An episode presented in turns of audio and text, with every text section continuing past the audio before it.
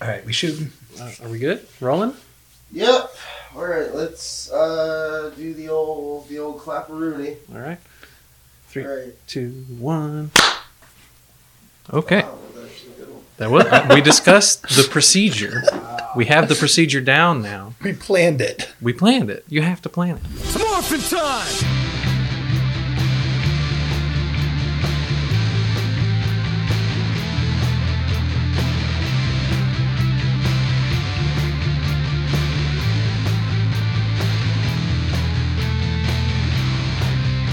Okay, Minasan, Yokoso. Welcome to your favorite cross-cultural deep dive analysis and recap podcast covering Super Sentai and Power Rangers, Kenkyu Sentai Podcast Rangers. My name is Ethan. I use he/him pronouns, and with me is my usual co-host Andrew.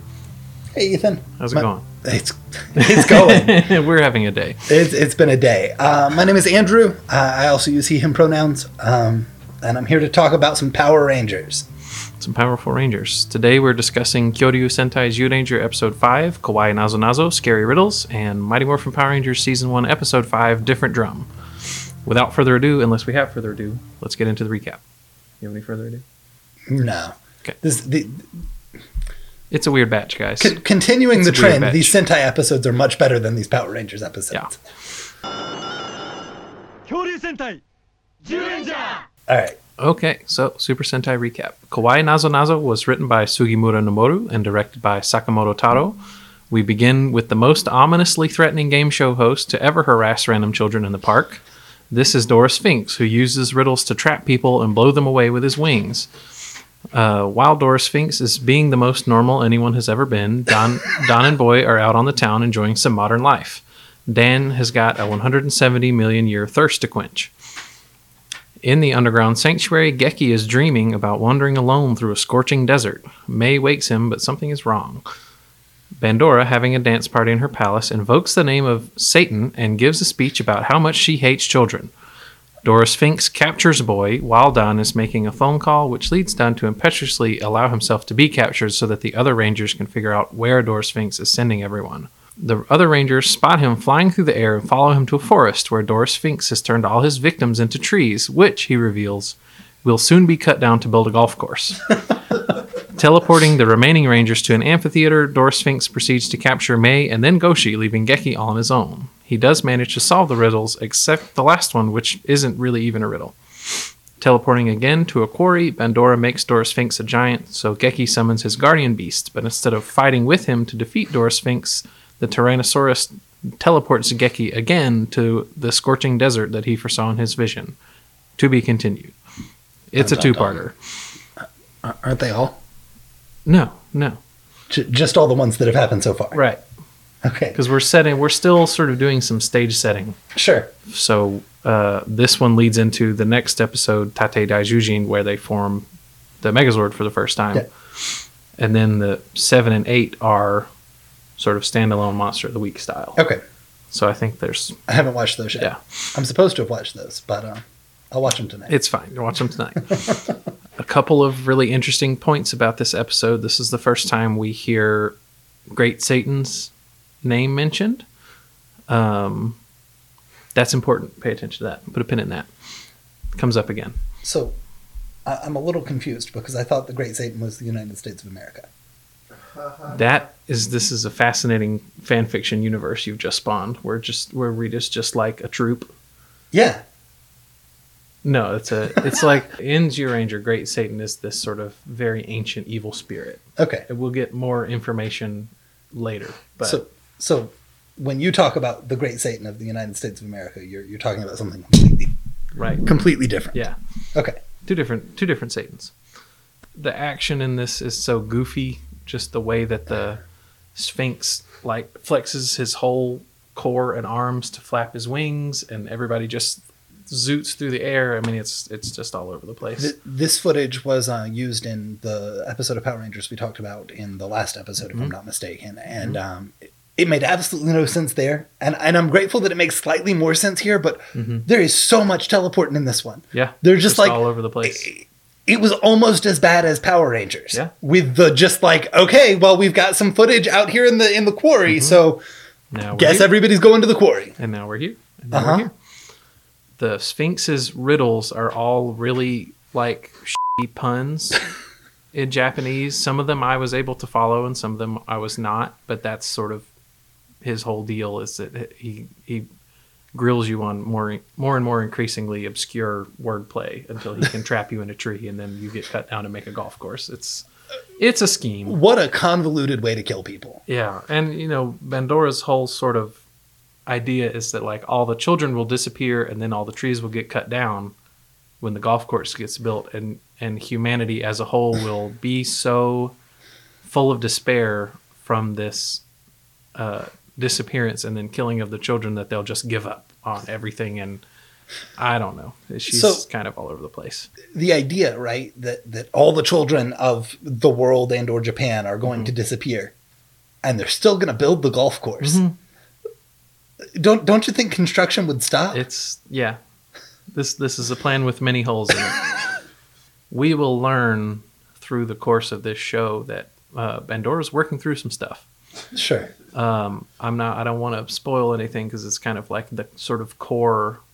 I mean, she has been imprisoned for a really long time. There's a reason for that, but we'll get into that. You know, as as more of her and back uh, Barza's backstory are revealed. Uh, but I think that's all I have to really say. It's a lot of setup for next episode. Um, Geki's getting these visions of this sort of desert other world where he's just sort of like wandering through. He looks like he looks really sick. Yeah. When May wakes him up, he's like sweaty and red, and he's like, you know, he looks like how you feel when you wake up from a really good nap at totally the wrong time of day. Um, Yeah, this one was was super disorienting. Yeah. um, Yeah. uh, and like intentionally so. Mhm, But but I'm glad I watched this one and the next one back to back. Yeah, definitely a two-parter, and also the Sphinx's laugh in his human form is just so funny. and I think that's all I have to say about that. Cool. Hit us with a Power Rangers. Power Rangers recap. I can do that.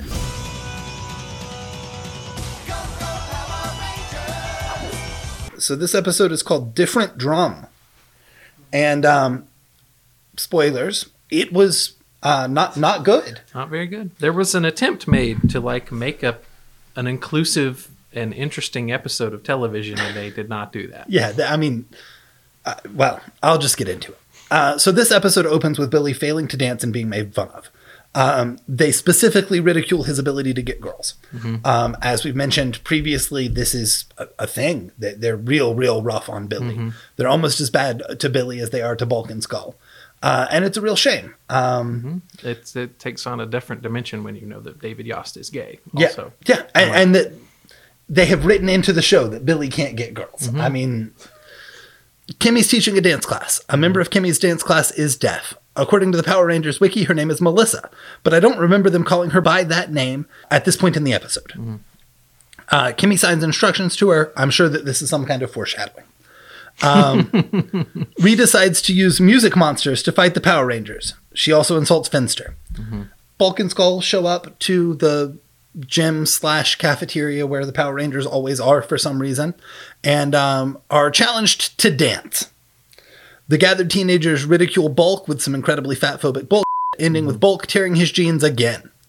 second episode in a row. Uh huh. in my notes.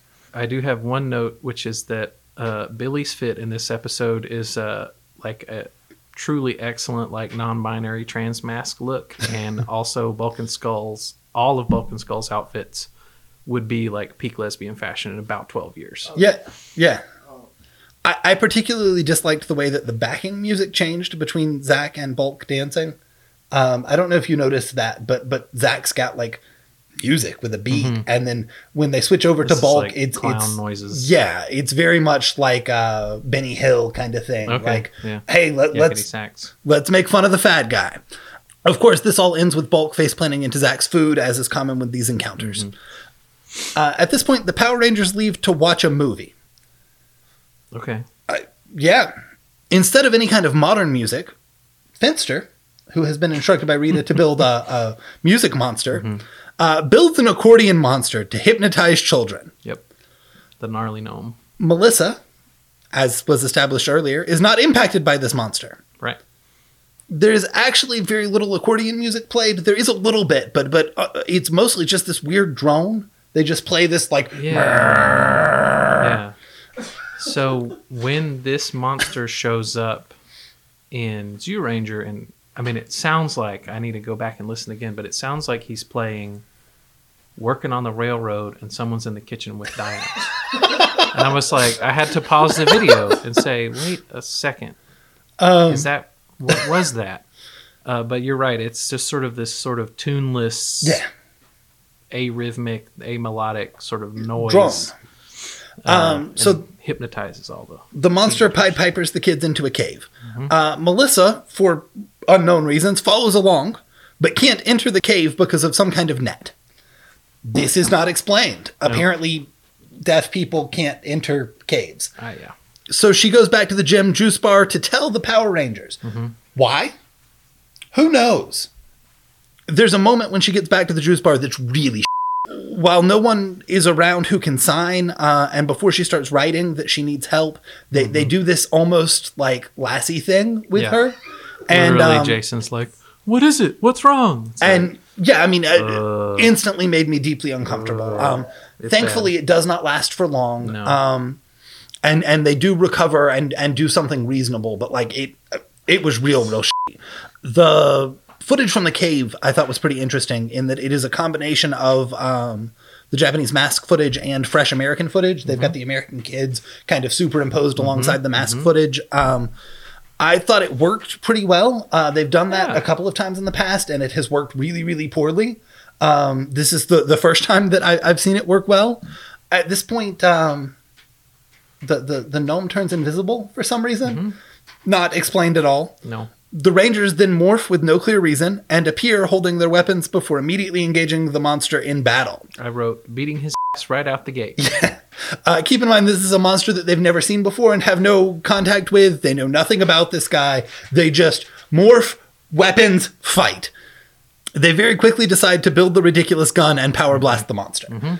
I don't know what the ridiculous gun is supposed to be called. I don't remember from the previous episode. I will be referring to it only as the ridiculous gun. I think they name it the Power Blaster, which is way less cool than its. Uh, That Sentai explains why I said and power blast the monster. Yeah, uh, in in Super Sentai, it's called the Howling Cannon, which just kicks. That- that's It a- sounds really good. Yeah. So Rita throws her staff and makes the monster grow. The Rangers summon their Zords. They pull the crystals and go tank mode. Kimmy's footage in this montage is, is weirdly desaturated, as if they had made a note used a shot too. of a different Ranger. Uh, yeah, no, it's just uh, some some of the colors are Yeah. like very muted, Yeah. and she just looks gray. Uh huh. Most of the other Rangers look fine, but like Yeah. Something happened with that film transfer. I think I don't. know. Um, so they, they go tank mode. The tank battle is ineffective, so they go Megazord mode. Mm-hmm. Uh, the monster starts playing music, which makes the Rangers hallucinate a city or possibly teleports them. It's Mm-hmm. not really clear. Uh, they then pull the sword, as introduced in the last episode, and they end the fight. Mm-hmm. Uh, with the monsters dead, the teenagers free the prisoners, who don't question anything about their situation, in No. spite of the fact that they obviously should. Uh, at this point, we hear Melissa's name for the first time. Five sixths of the way through the episode. Yeah. I mean, uh, seconds before it's over. Uh, they they were like, "Oh yeah, we should give her a name." We end up back at the gym and juice bar. Billy dances with Melissa. Apparently, he can break dance now. yeah. That that's the It- it- episode. I mean, he really busts it out. it's kind of incredible. yeah, I, I have to assume that that both uh, David Yost and Walter Jones have a background in dance. I think we looked up in the last episode that Walter, Walter Jones definitely, definitely does. Definitely does. Um, also lost a piece of a finger as Yeah. a child, which I thought was wild. um, but like two episodes in a row that weirdly center on dance Mm-hmm. um, and that specifically center on Billy's inability to dance, Mm-hmm. which I thought was just a really weird choice and probably explains some of the weird hangups I had as a kid about dancing. That makes sense. Um, I had serious insecurities about uh, the concept of dance, I still do. and I blame Power Rangers for that entirely. That's not unreasonable. Um, I have uh, many questions about this episode, but one of them is is why is a giant gnome not just a regular sized guy? Gnomes are tiny, supposedly. So you make a giant gnome and it's just like a guy. That's my main question. No, I mean this this one is really interesting because it is another pretty poor adaptation of the source episode from Zyuranger, uh, which uh, we're kind of ahead of the curve now uh, as far as monsters go, and I don't think we'll match up again until episode seventeen. Yeah. But the gnarly gnome is based on Dora Goblin, and Dora Goblin pulls on a lot of like Celtic fairy mythos in that he is able to like what they they called it mazing. Basically, you're wandering through the woods at night. You're trying to get home, and you keep getting turned around. Sure, You've been fairy mazed. sure. Uh, so he can't be seen by adults, which is where the invisibility stuff comes Okay. from. And the only way to make him visible is to get him to swap his shoes. And so there's a whole bit in episode seven about them getting him to swap his shoes. Okay, It's episode seven, which is Miru Miru, which we'll talk about um, two episodes from now. But so so a lot of the monsters so far have been like quasi Greek mythology based. This one is just totally random. It's a fairy. and they did not use any of that mythology No, in in the Power Rangers Absolutely episode. none. He Uh, just sort of shows up and starts doing the Pied Piper thing. I- and then as soon as they see him, they're like, "Okay, time Mm-hmm. to beat the gnomes." Yeah, there's there's a whole bit. I mean, sort of the whole conflict in the Zyuranger episode is that the Rangers are adults and can't see the monster. Sure. Uh, so they are like losing the fight, and it's they have to figure out a strategy, you know, sort of around that. This is not a good adaptation No. of of that source material. It's kind of all over the place, and like I said at the start of the episode, they made an attempt to like be inclusive and have a disabled character like feature prominently, but I mean, she does sort of save the day, but she's also treated quite badly. She's not named until the end of the episode, but the the girl who bumps into her and gets shitty about it is named Yeah. like first thing. Yeah. Uh, so I mean, they really they they they were aiming in the right direction, but I think they really missed the mark with this. But it's nice to see that they're trying, given the other sort of background that we know about, you know, with with Saban's politics and with the weird color coding of the morph suits. Yeah. You know, they they made an attempt, and that's something.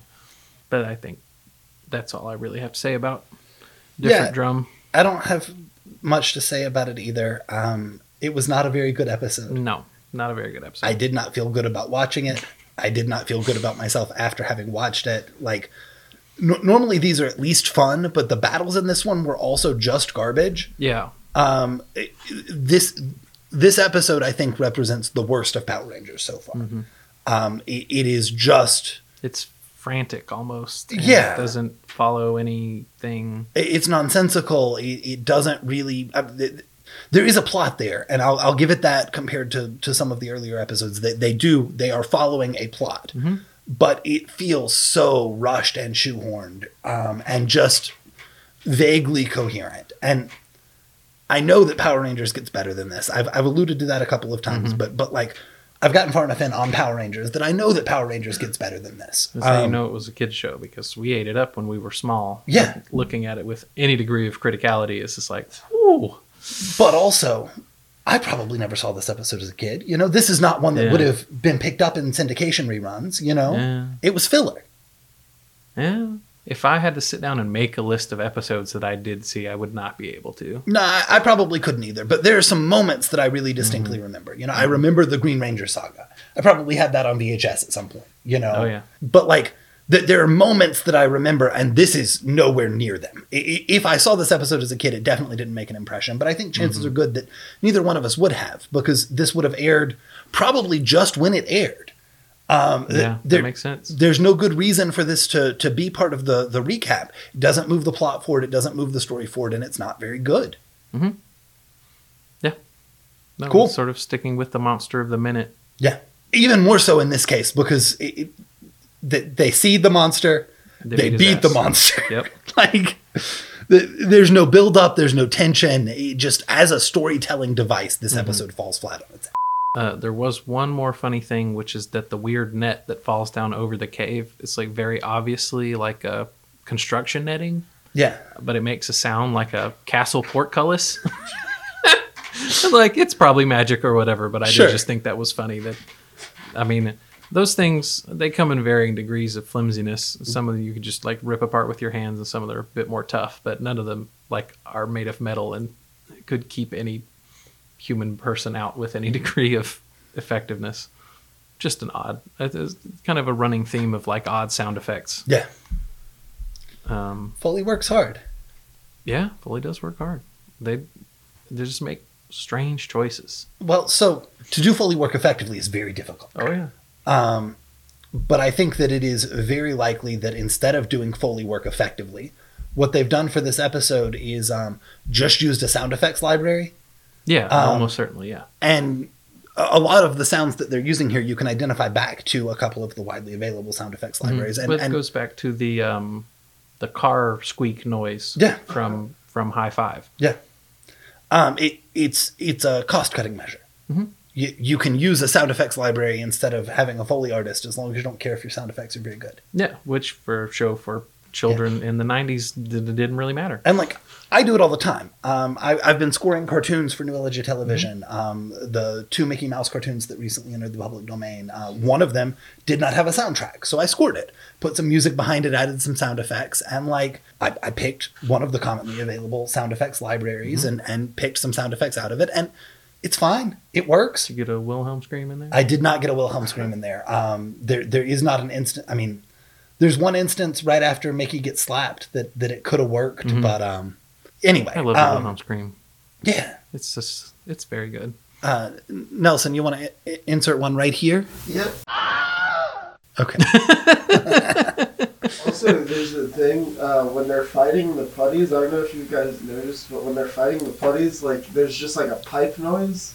Yeah, yeah, yeah. Yeah. yeah. It's just like clinking. like a Yeah. pipe hitting a concrete Yeah. wall or something. Yeah. it makes me wonder. Like, with, they're called putty. They're made of clay, but like, what does hitting them feel like? Because like I've handled like the bags of clay we have in the pottery studio next door to here. I don't. I don't know if you just but like the, the putties have been fired. They have been fired. So are they like Bisque. They're discs? stoneware. That's yeah. very weird to think about. And and so like it would be like punching brittle rocks. Sounds bad. It, it yeah.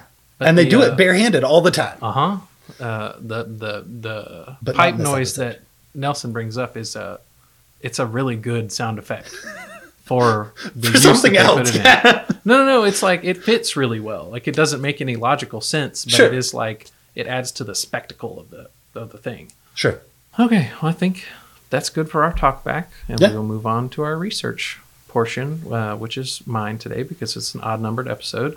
My research topic this time is what is tokusatsu, and this is a part one. We're gonna have to dive into this. It's it's a So, just so it's Ethan, an- what is tokusatsu? we'll get to that. Um, it's an enormous topic with, you know, I mean, of uh, explicitly of, you know, 40, almost 50 years of TV history, but actually going back much further than that. For my first research segment in episode one, I chose Ishinomori Shotaro, who is credited as essentially creating the Super Sentai franchise with Himitsu Sentai Go Ranger in 1975.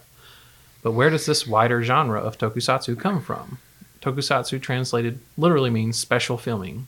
It denotes using techniques like miniatures and scale model sets, as well as camera tricks like the low angles used to make characters look giant. And the origins go back even further than 1975. Tokusatsu has origins in traditional Japanese theater disciplines like kabuki's choreographed stage fights and bunraku's puppetry. Tokusatsu also has subgenres within it as well. Uh, kaiju films like Godzilla, for example, as well as superhero shows like Kamen Rider and Super Sentai. There are two names it's important to know when discussing the origins of this style of filmmaking, and those are Makino Shozo and Tsuburaya Eiji. Makino was a very early filmmaker in Japan, with his earliest credit on IMDb listed as 1908. He directed dozens of short films and popularized the Jidai Geki style of Japanese period films, depicting medieval and feudal Japan. And he used trick shots and other techniques to give these early films more expression. And another interesting tidbit is that he recruited a kabuki actor called Onoe Matsunosuke into being one of Japan's first film stars. This is like how do you make a film with lots of feeling with the first camera ever Sure. made? I mean, we're talking black and white, silent movies, early, early stuff. the same kind of thing that Méliès would have been dealing with in France, um, trying to like get some uh, movement and emotion into. Um, uh, uh, at the time, they, they they didn't really even have camera movement. They hadn't worked Yeah. out the dolly yet. You Mhm. know, Tsuburaya Eiji came into filmmaking significantly later, but like Ishinomori would have an outsized effect for a single creator. Among his many credits are the original Godzilla, as well as many of its sequels, Kurosawa Akira's Throne of Blood, and crucially, Ultraman, which Tsuburaya created. Like Super Sentai and Kamen Rider, the Ultraman franchise is one of those mega popular media behemoths in Japan, which is still going to this day, having inspired and influenced many generations of creators there, including, for example, Anno Hideaki, the creator of Evangelion. It's all connected where you start looking. We'll get more into tokusatsu and filmmaking in Japan in general in the future. There's a lot to dig into. So, Ultraman was probably my my, my second exposure to tokusatsu after Power Rangers. Yeah, late 60s. and not from the Ultraman show or anything, but from the fact that my dad had grown up as a huge Ultraman fan. Mhm. You know, um, makes sense time wise. Yep. And he um, showed up one day at the house. Um, I think he had gone uh, on a work trip, but he, he came back one day from from wherever he had been with a bunch of Ultraman toys. Nice. Big vinyl Ultraman toys. And uh, I didn't know anything about this guy. I just knew that he was much bigger than all my other toys. And uh, so he got to wreck stuff. Yeah. So like uh, Ultraman, I to this day have not seen any Ultraman. We should do a special episode at some point. But mean, he, we he holds a very special place in my heart. a bunch of special episodes because there is a ton of Ultraman Sure. to watch. Uh, I would be interested. We had um, a VHS of Godzilla versus Megalon. Is that the one with Jet Jaguar? That is the one with Jet Jaguar, who is Ultraman. who is basically Ultraman. Yeah. This is one of those figures who, I mean, he is. That franchise is just so popular in Japan and has been forever. And now, I mean, there's been multiple Netflix animated shows now, and it's it's just all over the place. I mean, it's one of those really really big ones. And like I said a minute ago, like started in the late '60s. Like I think the first Ultraman broadcasts were before color. Makes sense. So this uh, this this tokusatsu franchise uh, or style rather is um, it's got a lot of depths to it, Sure. and it goes it goes back a long way depending on you know sort of how you count it. Yeah, I mean, like, when did when did the first Godzilla film come out? Fifty four. Fifty four. Yeah. So like, at least that far. Mm-hmm. And Tsuburaya was like the like special effects director basically for that. Pioneered some wild things Sure. and went on to sort of create Ultraman, which it became this Right. massive media success. And paves the way for everything else. So lots of um, really interesting sort of the roots reach to really interesting places. Yeah. We got to go find some of those silent films. Yeah, absolutely. Uh, they're all, I mean, I don't know all of them, but many of them are listed on IMDb, so we have something to look for. Cool. Okay, and I guess that's it. We'll be back next time to discuss episode 6 of Zyuranger, Tate Daijujin, Arise Daijujin, and Power Rangers Food Fight. If you've enjoyed this show, please feel free to send me $5, and if you want to find me online, don't. But you can follow the show on the Fediverse at Kenkyu Sentai Podcast Rangers at meet.communitymedia.network. Andrew, how can people get in touch, and what should they look out for? I'm uh, at AJRoach42 at retro.social, which is the best way to find me. If you want stuff to look out for, go check out New Ellijay Television. We've got a bunch of big stuff planned. It's probably where you've gotten this podcast from, but if you got it from you know one of those podcast distribution networks, go click the link. I, it'll be worth it, I promise. yeah. That's all the show we have for you today. Thank you so much for listening. And thanks also to Hurley Burley and the Volcanic Fallout for the use of their song Colossal Might, totally radical instrumental version for our intro and outro music. Kenkyu Sentai Podcast Strangers is licensed CC by SA and produced in collaboration with New Ellijay Television at the Ellijay Makerspace, which stands on the ancestral, unceded, stolen, and occupied lands of the Cherokee people.